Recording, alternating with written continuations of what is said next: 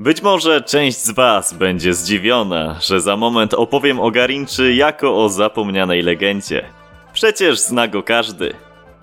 Tak, prawdopodobnie zna go każdy, ale też bardzo prawdopodobne jest to, że większość wie o nim jedynie tyle, że jedną nogę miał krótszą od drugiej i dobrze dryblował. Uważam, że był tak barwną postacią, że wręcz trzeba wiedzieć o nim znacznie więcej. Wielu Brazylijczyków uważa, że w piłkę grał lepiej niż Pelé. Dla nich to Garrincha jest królem futbolu. Manuel Francisco dos Santos, bo tak brzmi pełne imię i nazwisko Garrinczy, urodził się i wychował w Pau Grande. W tej malowniczej miejscowości czas płynął znacznie wolniej i zgoła inaczej niż w pobliskich mieścinach, nie wspominając już o oddalonym o 50 km Rio de Janeiro. Mieszkańcy znali się jak łyse konie, miłości szukali tylko w lokalnej społeczności, to też związki czy małżeństwa pomiędzy kuzynostwem nie były czymś niespotykanym. Nie istniała przestępczość, nie zamykano domów na noc, o każdej porze można było bez obaw przemieszczać się po okolicy. Dzięki niemal jednakowemu statusowi społecznemu ludzie nie dostrzegali nawet panującej biedy, którą w pełni rekompensowały walory przyrody. Bujne lasy, piękne góry i dostęp do rzeki. Właśnie lasy i rzekę Garrincha upodobał sobie najbardziej. Uwielbiał bowiem łowić ryby oraz polować na strzyżyki. Śmiało można stwierdzić, że już jako dziecko był jednym z najlepszych myśliwych w okolicy. To właśnie dzięki tym małym ptaszkom zyskał swój przydomek. Co ważne i bardzo ciekawe, nie przepadał za piłką nożną jako sportem do oglądania. Kiedy w 1950 roku cały kraj rozpoczynał masowy płacz podczas przegranego finału z Urugwajem na Marakanie, on na spokojnie łowił ryby. Na ulicy z futbolówką wyrabiał jednak istne cuda, często ośmieszał grających z nim rówieśników, a jednocześnie zachwycał przyglądających się sąsiadów. Jego ogromną miłością było dryblowanie. Ten element piłkarskiego rzemiosła opanował do perfekcji i sprawiał mu zdecydowanie większą radość niż samo strzelenie gola. Nie przeszkadzało mu w tym kalectwo. Właśnie takim słowem musimy nazwać warunki fizyczne, które w obecnych czasach nie pozwoliłyby mu grać w piłkę, bo zostałby zablokowany przez pierwszego lekarza, jakiego spotkałby na swojej drodze. Mane miał krzywy kręgosłup, lewą nogę o 6 cm krótszą od prawej, a w zestawie obie tworzyły swoisty żagiel na wietrze. Lewa była wygięta na zewnątrz, a prawa do wewnątrz. Tę wadę potrafił zamienić na niepodważalną zaletę. Ruchy jego ciała były bardzo nienaturalne, a tym samym niezwykle trudne do odczytania. Futbolówka przy jego nodze prezentowała się tak, jakby była jego partnerką do tańca i prowadził ją po boiskowym parkiecie pośród sztywnych tancerzy, którzy na jego widok woleliby raczej podpierać ściany, niż wchodzić mu w drogę. Od dzieciaka miał bardzo luźne podejście do życia, którym kierował się aż do grobowej deski. W wieku 14 lat oficjalnie zakończył swoją edukację i rozpoczął pracę w America Fabril, ogromnej fabryce tkanin zatrudniającej większość aktywnie zawodowych mieszkańców Pau Grande. Garrincha mocno testował cierpliwość szefostwa, bo często nie pojawiał się w pracy, a jak już do niej dotarł, ucinał sobie drzemki na bawełnie. Miał w nosie zainteresowanie wyrażane jego osobą przez największe kluby w Brazylii. Wolał swoje Pau Grande, do którego stale wracał po wypłynięciu na szerokie wody. Z początku grywał w lokalnych klubikach, jednak szybko zauważyły go wielkie firmy z Rio. Nieudane testy zniechęcały go na tyle, że chciał skończyć z piłką. Gdy w 1953 roku do jego drzwi zapukali przedstawiciele Botafogo, odesłał ich z kwitkiem. Całe szczęście dał się namówić swoim kolegom i kilka dni później pojawił się na treningu tego klubu. Tam o jego przeogromnych możliwościach w zaledwie kilka minut przekonał się reprezentant Brazylii i najbardziej szanowany zawodnik zespołu Nilton Santos. Mane kręcił nim niesamowicie i zakładał siatkę za siatką. Ten nie szukał taniego rewanżu, tylko ze spokojem zszedł z boiska i rzucił w kierunku trenera. Bierzcie go i to szybko, niech nawet zaraz podpisze kontrakt. Botafogo zapłaciło za Garrinchę zaledwie 500 Cruzeiros, co wówczas było równoważnością $27. Kontrakt z klubem podpisał w lipcu 1953 roku. Początkowo był obiektem drwin. Gdy wybiegał na rozgrzewkę przed meczami wyjazdowymi, nierzadko na trybunach pojawiały się śmiech i wyzwiska. Przygarbiony, kulejący manę, zamykał krytykom usta na krótko po pierwszym gwizdku sędziego. Wystarczyło, że dostał piłkę i pokazał, jak bardzo przeciwnicy cierpią, chcąc mu ją odebrać. Nie było innego wyjścia. Uwielbiający widowiskowy, bogaty w driblingi i efektowne zagrania futbol Brazylijczycy szybko go pokochali i często przychodzili na stadion tylko po to, by oglądać w akcji czarodzieja z Pau Grande. Z litościwą ręką dla oponentów, których niemiłosiernie ośmieszał, próbowali wychodzić czasem sami trenerzy Botafogo. Gdy ekipa prowadziła znaczną liczbą goli, a ten wciąż nie rozstawał się z piłką, słyszał z ławki: Mane, wygraliśmy! Daj już sobie spokój, oszczędzaj siły. Przestań ich ośmieszać. Najwięcej pożytku ze swojego podopiecznego mieli ci szkoleniowcy, którzy zrozumieli, że trzeba dać mu na boisku pełną swobodę działania. Miało to miejsce zarówno w klubie, jak i reprezentacji. Paulo Amaral, pełniący funkcję trenera przygotowania fizycznego najpierw w Botafogo, a później w kadrze narodowej Brazylii, powiedział: Garrincha nie stosuje się do instrukcji. Gdy w Botafogo robimy prelekcję taktyczną przed meczem, wysyłamy go, żeby pograł sobie w ping-ponga lub zajął się czymkolwiek innym. On jest nieobliczalny na boisku. Może stać przed pustą bramką i podać piłkę koledze. Albo strzelić na bramkę mimo zbyt ostrego kąta. Robi to, co akurat strzeli mu do głowy. Właśnie ta nieobliczalność była w nim najpiękniejsza. Taki był nie tylko na boisku, ale i w codziennym funkcjonowaniu. Zdarzało się, że nie pojawiał się na treningach w swoim klubie, bo wolał wrócić do Pau Grande, by pograć na ulicy z kolegami ze swojego podwórka. Otrzymywał za to kary finansowe, ale pieniędzmi też nigdy się nie przejmował. Ten fakt często skrzętnie wykorzystywali klubowi prezesi. Garrincha, od dzieciństwa przyzwyczajony do skromnego i luźnego życia, tak naprawdę w ogóle nie był zainteresowany tym, ile zarabia. Gdy w 1957 roku do Botafogo dołączył Gigi, inny wielki brazylijski zawodnik, będący jednak w cieniu naszego dzisiejszego bohatera, od razu dostał kontrakt na poziomie 70 000 Cruzeiros na miesiąc. Mane w tym czasie otrzymywał wypłatę niemal 4 razy niższą, w wysokości zaledwie 18 000 Cruzeiros. Piłkarska reprezentacja Brazylii po narodowej tragedii na Marakanie w 1950 roku i po odpadnięciu już w ćwierćfinale Mundialu 1954 bardzo solidnie i przemyślanie szykowała się do Mistrzostw Świata w 1958 roku. Cel był jeden – wygranie turnieju w Szwecji. Federacja powołała bardzo szeroki jak na te czasy sztab szkoleniowy, zatrudniła dział medyczny, dentystów, psychiatrów i psychologów. Selekcji zawodników miał dokonać oczywiście pierwszy trener, Vicente Feola. Gazety bardzo naciskały, by w jego ekipie nie zabrakło miejsca dla 2 bajecznych, jednak bardzo krnąbrnych zawodników. Garrinczy i niespełna 18-letniego Pelego. Szkoleniowiec, choć nie bez obaw, powołał ich najpierw do szerokiej, a później do ścisłej kadry na mundial.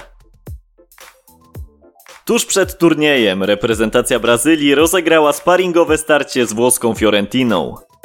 Mane przedryblował obrońców, wyszedł sam na sam, okiwał bramkarza kładąc go na tyłku i mając przed sobą pustą bramkę zatrzymał się, pozwolił golkiperowi wstać, wymanewrował go jeszcze raz i wszedł z piłką do jego świątyni. Sami przyznacie, że takie rzeczy rzadko mają miejsce na podwórku czy Orliku, a ten szaleniec z Pau Grande zdecydował się na nie grając w koszulce reprezentacji narodowej. Feola, inni trenerzy i koledzy z drużyny z początku nienawidzili u niego samolubnej gry. To właśnie brak dyscypliny taktycznej spowodował, że w 2 pierwszych starciach Mistrzostw Świata Garrincha siedział na ławce. Ponadto paskudnie wypadał podczas testów psychologicznych. João Carvalho, psycholog kadry, bez ogródek stwierdził, że Mane jest po prostu niedorozwinięty i stanowczo odradzał Feoli wystawianie go podczas tak ważnych meczów jak te mundialowe. Pewnego dnia poprosił Garrinchę o narysowanie pierwszej rzeczy, która przyjdzie mu do głowy. Ten chwycił w rękę ołówek i na bas grał coś na kształt okręgu i kilku wychodzących z niego kresek. Psycholog zapytał: Mane, mam rozumieć, że to słońce? Nie, to głowa Kwarantyny. Kwarantyna był jego kolegą z Botafogo. Feola po dwóch niezbyt imponujących w wykonaniu jego podopiecznych spotkaniach, zwycięstwie z Austrią i remisie z Anglią, miał niesamowity ból głowy przed decydującym meczem przeciwko ZSRR. Choć dziś ciężko w to uwierzyć, to Sowieci byli faworytami tego starcia. Co prawda występ w Szwecji był ich debiutem na światowym czempionacie, ale i tak wymieniano ich w wąskim gronie drużyn, które mogą wrócić do domu z tytułem. Pamiętajmy, że byli wówczas panującymi mistrzami olimpijskimi, a o ich sile stanowili tacy zawodnicy jak choćby Lew Jaszyn, Igor Netto czy Walentin Iwanow. Pod skrzydłami trenera Gavriła Kaczalina prezentowali nie tylko mocno taktyczny, ale i wręcz naukowy futbol, którego efektem było złoto Mistrzostw Europy wywalczone w 1960 roku. Nie wybiegajmy jednak za bardzo w przyszłość i pozostańmy na mundialu w 1958 roku. Na kilkanaście godzin przed pierwszym gwizdkiem starcia Brazylia-ZSRR do Feoli udała się rada drużyny, prosząc, by wystawił w składzie Pelego i Garrinche. Na wieść o tym Carvalho poinformował swojego przełożonego, że absolutnie nie wyraża zgody na takie rozwiązanie, bo zarówno ten pierwszy, ale przede wszystkim ten drugi nie są na tyle poważni, by psychicznie udźwignąć ciężar tego spotkania. Feola ze stoickim spokojem odparł: Może i masz rację w kwestii psychiki Garrinczy, ale rzecz w tym, że nie znasz się na piłce nożnej. Jednocześnie odsunął psychologa od pracy z kadrą aż do zakończenia piłkarskich zmagań. Garrincha i Pelé wybiegli zatem w podstawowej jedenastce, co dla przeciwników mających doskonałe rozpoznanie po dwóch pierwszych spotkaniach stanowiło niesamowitą niespodziankę i pokrzyżowanie planów taktycznych. Jeden z członków brazylijskiej ekipy udał się na kilka minut przed starciem do radzieckiej szatni pod pretekstem przekazania proporczyków. Wrócił ze słowami: Panowie, mamy ich! Mówię wam, siedzą w ciszy i umierają ze strachu. Tą zagrywką jeszcze bardziej podbudował ekipę, która mocno naładowana wybiegła na boisko.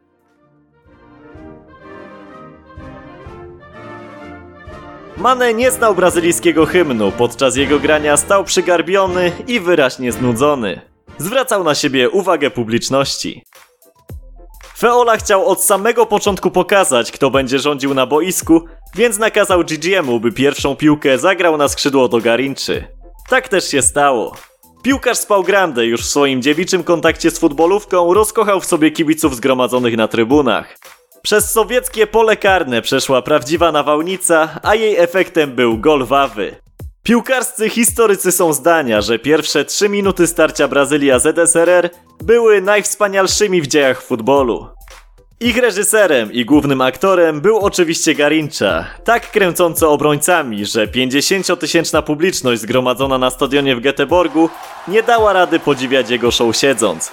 Wszyscy stali i gromkimi brawami nagradzali popisy nowej gwiazdy światowego czempionatu. Tuż po wyciągnięciu piłki z siatki Lew Jaszyn podszedł do Pelego i z uderzającą szczerością stwierdził: Nie mamy żadnych szans. Gratulacje, wygraliście. Legendarny golkiper już po upływie niespełna 150 sekund spotkania doskonale zdawał sobie sprawę z faktu, że on i jego koledzy nie będą w stanie zbudować schronu, który uratuje ich przed istnym huraganem serwowanym przez Garrinche. A pamiętajmy, że ów huraganowi dodatkowo towarzyszyły piekielnie niebezpieczne grzmoty w postaci pozostałych zawodników Canarinos. W drugiej połowie Wawa po raz drugi skierował piłkę do siatki, ustalając tym samym wynik meczu. Przybysze z Ameryki Południowej zakończyli rozgrywki grupowe na pierwszym miejscu w tabeli. Po triumfie nad Sowietami prasa zachwycała się tylko jednym zawodnikiem – czarodziejem Garrinchą. Pisano, że zawodnik Botafogo w pojedynkę rozwaliłby reprezentację Anglii. Podobna narracja miała miejsce tuż przed ćwierćfinałem przeciwko Walii. Na piedestale był nie tyle sam mecz, co Mane. Jedna ze stołecznych gazet napisała, że Sztokholm zazdrości Göteborgowi możliwości podziwiania Garrinczy. Samo starcie nie było porywającym widowiskiem. Wyspiarze nastawili się na skomasowaną obronę, a sam Mane stale miał przy sobie trzech walijskich aniołów stróżów. Wysiłki Canarinhos przyniosły efekty w 66 minucie, gdy Pelé strzelił jedynego gola wieczoru. Awans do fazy medalowej nie był wypełnieniem brazylijskiego planu minimum, bo plan minimum najzwyczajniej w świecie nie istniał.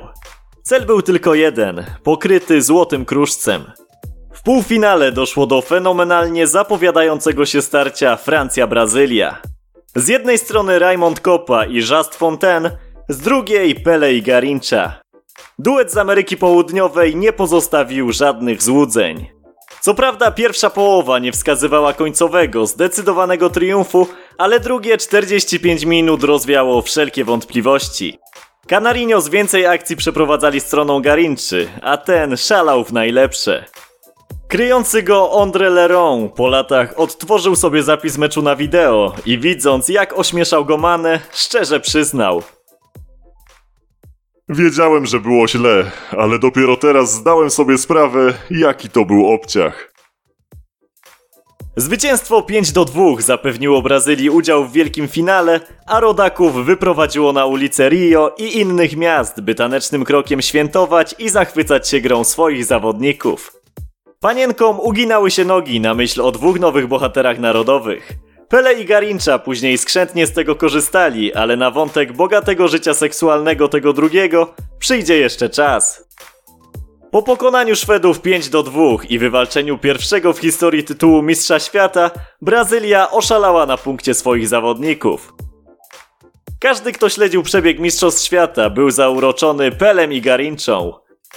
Nelson Rodriguez o gwieździe Botafogo napisał tak: jest uważany za idiotę, ale na Mistrzostwach Świata pokazał, że to my jesteśmy idiotami.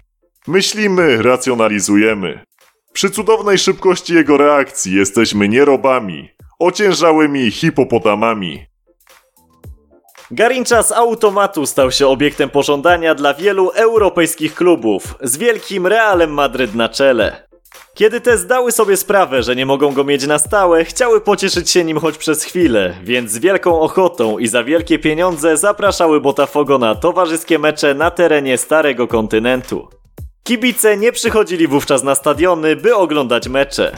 Chcieli podziwiać popisy i sztuczki Garrinczy. Umowy były skonstruowane tak, że aby brazylijski klub miał wypłacone 100% honorarium, Mane musi grać. Czy w tym czasie otrzymywał więcej pieniędzy od swoich kolegów?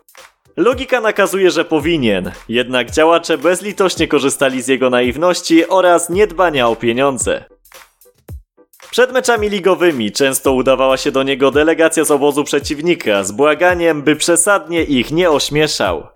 W 1960 roku podczas starcia Botafogo-Fluminense zrobił coś, co już na zawsze zagościło w niepisanych regułach piłki nożnej. W 48 minucie Pineiro, zawodnik gości, starł się z Kwarantyną i upadł na ziemię z okropnym bólem mięśniowym. Mane wychodził na czystą pozycję, jednak widząc cierpiącego przeciwnika, wybił piłkę na aut. Gest Garrinczy szybko znalazł naśladowców i dziś ciężko wyobrazić sobie bez niego futbol. Co ciekawe, Garrincha nigdy z niego nie korzystał. Nie chciał dawać satysfakcji regularnie i brutalnie faulującym go rywalom, i nie zwijał się z bólu na murawie. Bardzo mocno pomylili się wszyscy ci, którzy myśleli, że występ na mundialu w Szwecji był dla Garrinczy szczytem jego możliwości. 4 lata później do Chile poleciała ekipa znacznie bardziej doświadczona i jeszcze bardziej pewna swego. Jej trenerem był Aymore Moreira. Z początku nie zachwycała. Po ospałej grze i zwycięstwie 2-0 nad Meksykiem zremisowała bezbramkowo z Czechosłowacją. Po zderzeniu z Masopustem kontuzji przywodziciela doznał w tym meczu Pelé. Uraz okazał się na tyle groźny, że wykluczył zawodnika z dalszego udziału w turnieju. Nie brakowało tych, którzy spodziewali się, że marzenia o obronie tytułu tym samym legły w gruzach. Tymczasem podwójne siły wykrzesał z siebie Garrincha. Co prawda bohaterem trzeciego grupowego starcia przeciwko Hiszpanii był jego kolega z Botafogo, Amarildo, który zastąpił Pelego, jednak w fazie pucharowej Mane zdecydowanie przerósł poziom sportowy chilijskiego czempionatu. Pamiętacie, jak mówiłem, że w 1958 roku gazety pisały, że w pojedynkę rozwaliłby reprezentację Anglii? Nie pomyliły się. Zrobił to w ćwierćfinale 4 lata później. Brazylia wygrała 3-1, a on strzelił 2 gole i był zdecydowanie najjaśniejszą postacią widowiska. W półfinale na coraz lepiej funkcjonującą maszynkę Moreiry czekali gospodarze. W przeddzień meczu Brazylijczycy dotarli do Santiago i w obawie przed nieczystymi zagrywkami Chilijczyków mieli oczy i uszy szeroko otwarte. Do tego stopnia, że sztab zabronił zawodnikom spożywać jakiegokolwiek jedzenia przygotowanego przez obsługę hotelową. Podejrzewano, że ktoś może spróbować podtruć aktualnych mistrzów świata, co znacznie ułatwiłoby zadanie walecznej ekipie Chile. To nie do pomyślenia, ale na dobę przed półfinałem Canarinos spożywali jedynie banany i Coca-Colę. Kiedy wyszli na boisko, byli jednak tak pełni wigoru, jakby przed momentem każdy z nich przyjął wiadro witamin. Garrincha bawił się w najlepsze, napędzał niemal każdą akcję kolegów i znów strzelił 2 gole, które pomimo stronniczego sędziowania na korzyść gospodarzy wybitnie przyczyniły się do zwycięstwa 4-2.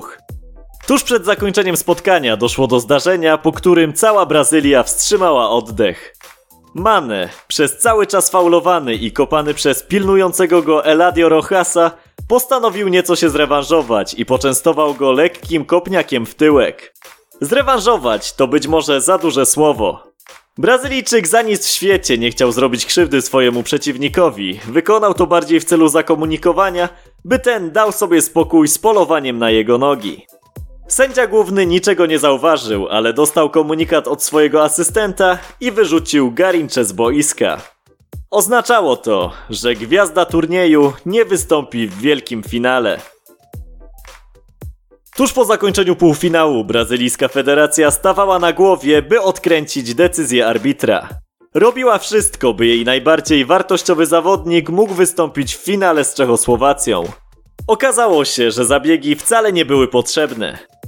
Sytuacja polityczna w latach 60. nakazywała, że trzeba zrobić wszystko, by nie dopuścić do zdobycia Mistrzostwa Świata przez kraj komunistyczny, który w dodatku oficjalnie dysponował amatorskim zespołem. W związku z tym nie było możliwości, by wielkiemu Masopustowi i spółce ułatwiać zadanie. Zwołano specjalną komisję, na której mieli stawić się arbiter główny i arbiter liniowy, rozjemcy meczu z Chile. Całkiem przypadkiem liniowy opuścił kraj gospodarza, by udać się do Montevideo przez Paryż. Ktoś za brak zeznań zafundował mu darmową wycieczkę. Główny arbiter przyznał przed komisją, że nie widział przewinienia Garrinczy, a ten, który mu je zakomunikował, wyjechał z kraju. Nie było więc innej możliwości. Mane mógł wystąpić w finale. Nie opuszczał go jednak drobny pech. W dniu wielkiego finału obudził się z wysoką gorączką. Termometr wskazywał 39 stopni Celsjusza. Został naszprycowany antybiotykiem, który nieco zbił temperaturę. Na murawie nie dawał po sobie znać, by cokolwiek mu dolegało. Jego tańce z piłką bardzo przyczyniły się do goli Amarildo, Zito i Wawy, dzięki którym Brazylia zwyciężyła 3-1 i po raz drugi z rzędu triumfowała w rozgrywkach o najcenniejsze piłkarskie trofeum. O tym, jak wielki wpływ na wywalczenie drugiego Mistrzostwa Świata miał nasz bohater, najlepiej świadczy fakt, że w Brazylii triumf z 1962 roku jest nazywany Pucharem Garrinczy. Sam nie traktował 2 tytułów jako jakiegoś niebywałego sukcesu. Powiedział nawet: wygrać Mistrzostwa Świata? Nic łatwiejszego pod słońcem, przecież to tylko 6 meczów, na które nawet nie trzeba dojeżdżać. W wyniku losowania został uznany królem strzelców imprezy. Dlaczego w wyniku losowania? Ano dlatego, że oprócz niego jeszcze 5 innych zawodników miało na swoim koncie 4 trafienia. Piłkarskie władze postanowiły zatem wylosować, komu przyznać to wyróżnienie. W całej historii największej piłkarskiej imprezy na świecie jeszcze tylko raz zdarzyło się, by jeden zawodnik miał tak ogromny wpływ na sięgnięcie przez jego ekipę po najważniejsze trofeum. Mowa oczywiście o sukcesie Argentyny z 1986 roku i fenomenalnej dyspozycji Diego Maradony. Kończąc wątek samego turnieju w Chile, podzielę się prywatą, która, tak myślę, dobrze odda to, co powiedziałem na początku materiału. Że Garrinchę niby wszyscy znają, ale tak naprawdę mało o nim wiedzą. W 2019 roku byłem na loży prasowej podczas jednego z domowych meczów GKS-u Jastrzębie-Zdrój. W tym samym pomieszczeniu siedziało oczywiście kilku dziennikarzy i pewien trener z m.in. całkiem bogatą ekstraklasową i pierwszoligową przeszłością. Rozmawiał z jednym z dziennikarzy o futbolu minionym i rozpaczał, że dziś nie ma już takich piłkarzy, jakimi kiedyś byli choćby Cruyff, Eusebio czy Pelé. Pelé to był przecież magik. To, co chłop robił z piłką, to było coś niemożliwego. Bez niego Brazylia nie byłaby tak utytułowana. Przecież za jego czasów 3 razy wygrywała Mistrzostwa Świata. Grał tam pierwsze skrzypce. Bez niego odpadałaby we wczesnych etapach turniejów. W tym momencie postanowiłem włączyć się do rozmowy i powiedziałem, że w 1962 roku Pelé był przecież kontuzjowany, a Brazylię po tytuł w pojedynkę ciągnął Garrincha. Ów trener spojrzał na mnie jak na debila i prosto w oczy wypowiedział tylko krótkie, ironiczne aha. Zachował się i zabrzmiał tak, jakbym rzucił jakimś anonimowym lub zupełnie nieznanym nazwiskiem.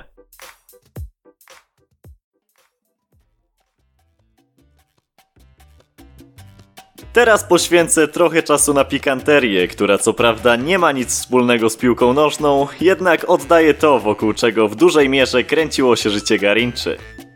Pomimo wszystkich wad fizycznych i umysłowych, miał ogromne powodzenie u kobiet jeszcze na długo przed osiągnięciem szczytu popularności. Umiał bajerować, był bardzo szarmancki, a ogromną, kuszącą broń nosił w bokserkach. Były kochanki chwaliły rozmiar i możliwości jego sprzętu, który bardzo dobrze łączył się z nazwą miejscowości, z której piłkarz pochodził. Pau Grande to po portugalsku wielki kutas.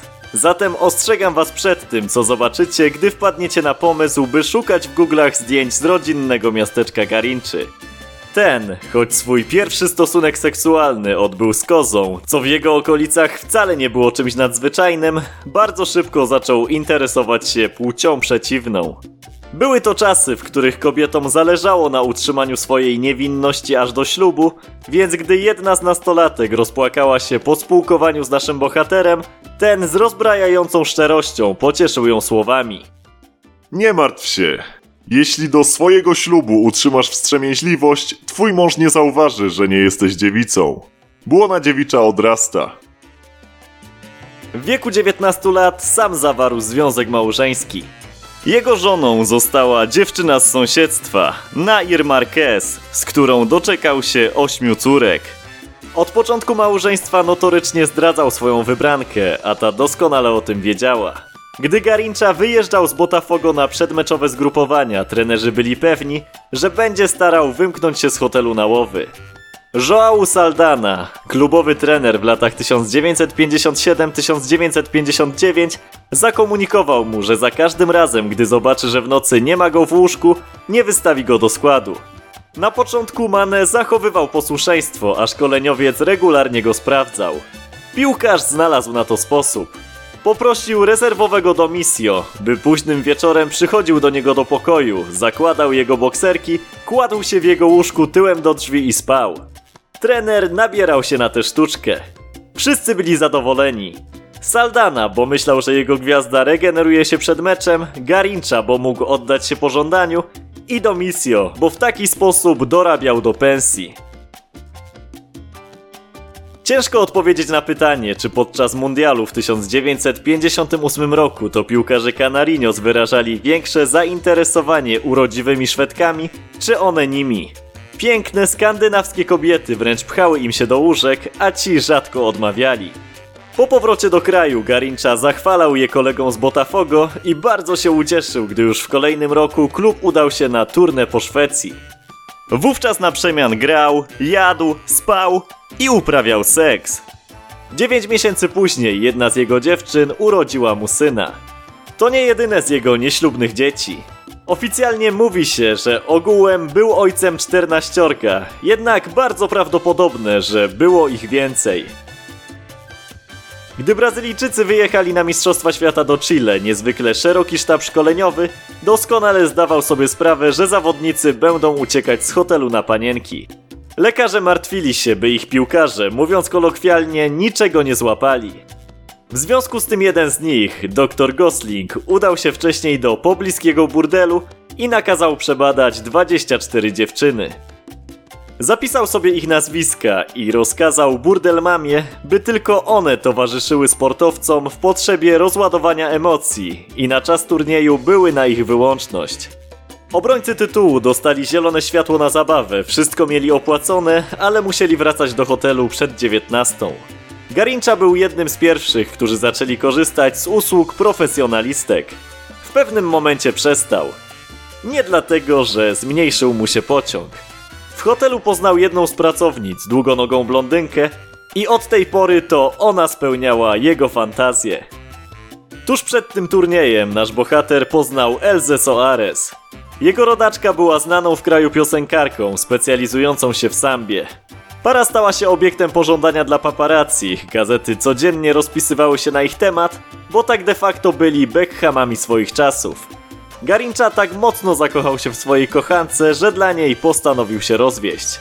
Ta decyzja spowodowała, że został potępiony w Pau Grande, a przychylna do tej pory prasa zaczęła pisać na jego temat skandaliczne artykuły, wypominając mu odejście od żony, niebotyczny pociąg do kobiet oraz alkoholu. O miłości zawodnika do alkoholu jeszcze zdążę opowiedzieć w tym podcaście.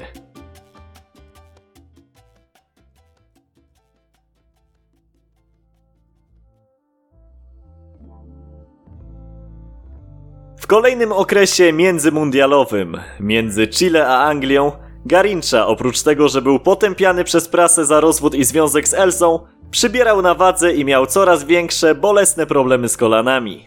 Te z uwagi na specyficzną budowę nóg zużywały się o wiele szybciej niż w przypadku innych piłkarzy.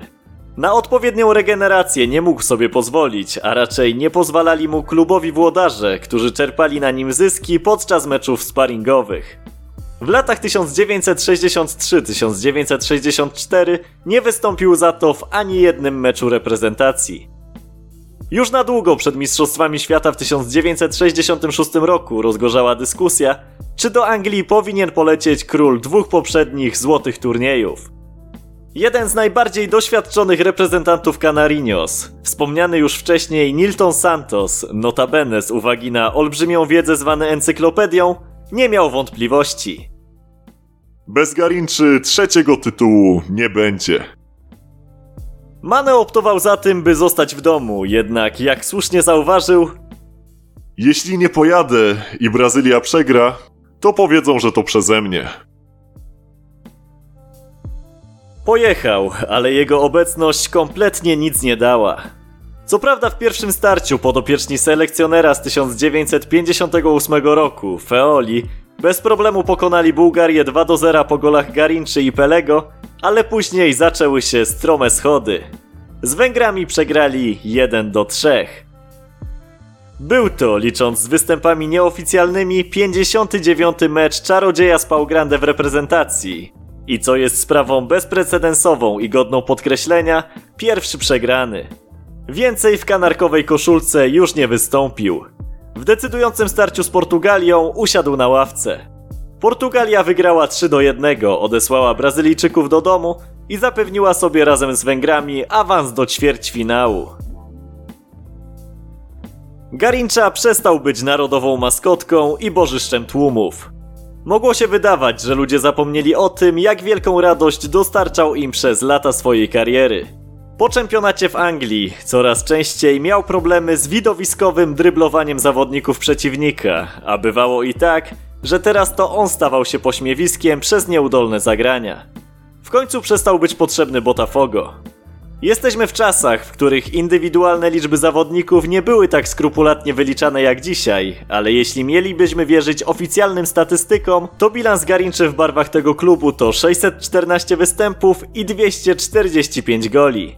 Znaczącym kontrastem do słów, że często był aż nadto samolubny, jest fakt, że po jego podaniach padła ponad 1/3 bramek strzelonych za jego czasów przez ekipę z Rio. Będąc młodym chłopakiem, pokochał kaszasę. Trunek produkowany z fermentowanego soku trzcinowego. Ta miłość była tak wielka, że nie wyobrażał sobie dnia bez jej solidnego skosztowania. Bardzo długo sięgał po nią wyłącznie dla walorów smakowych, jednak będąc po 30 zaczął zapijać nią smutki i lęki. Prawdziwe problemy zaczęły się, gdy odszedł z Botafogo. Nie mógł poradzić sobie z tym, że nie czaruje już publiczności. Czuł się niepotrzebny.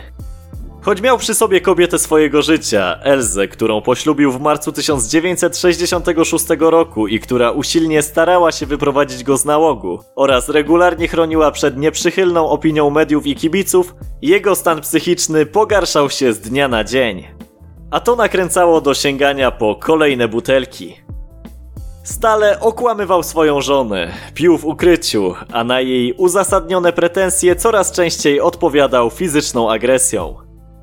Pod wpływem alkoholu potrącił swojego mocno schorowanego ojca, który niedługo później zmarł, a w 1969 roku, również podczas jazdy na podwójnym gazie, sprowokował wypadek, w którym zginęła jego teściowa.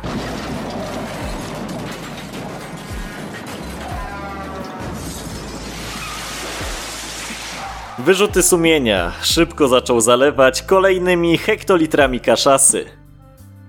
Z wielu stron wyciągano ku niemu pomocną dłoń, jednak rzadko decydował się nią złapać.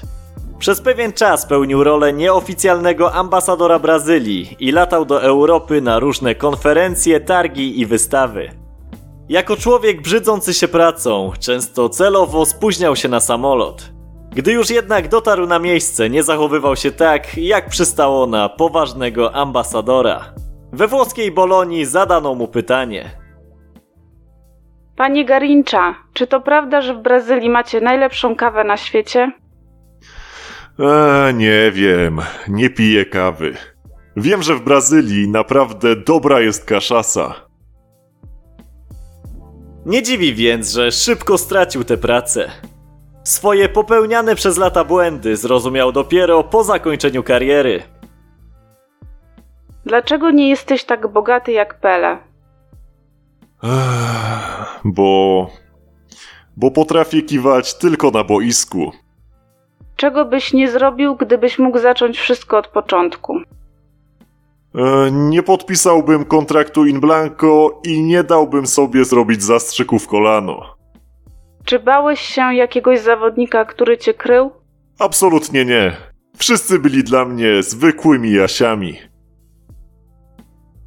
W 1976 roku urodził mu się syn Garrinchinho, co mogło być kolejnym powodem, by odstawił lub chociaż ograniczył alkohol.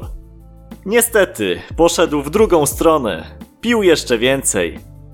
Rok później tak dotkliwie pobił Elzę, że ta w obawie o życie swoje i swojego syna odeszła od niego na dobre. Mane stracił sens życia, a jego organizm ulegał coraz większej destrukcji spowodowanej paskudnym nałogiem.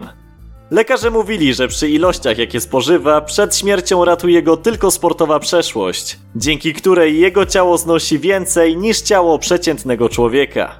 Śmierć jednak coraz mocniej pukała do jego drzwi. W ciągu ostatnich 4 lat swojego życia aż 15-krotnie był hospitalizowany, w tym 8 razy w ciągu 10 miesięcy poprzedzających rozbrat z tym światem. W styczniu 1983 roku zapadł w śpiączkę alkoholową, z której już się nie wybudził. Zmarł 20 stycznia w wieku niespełna 50 lat. Przyczyną zgonu w tak młodym wieku była marskość wątroby.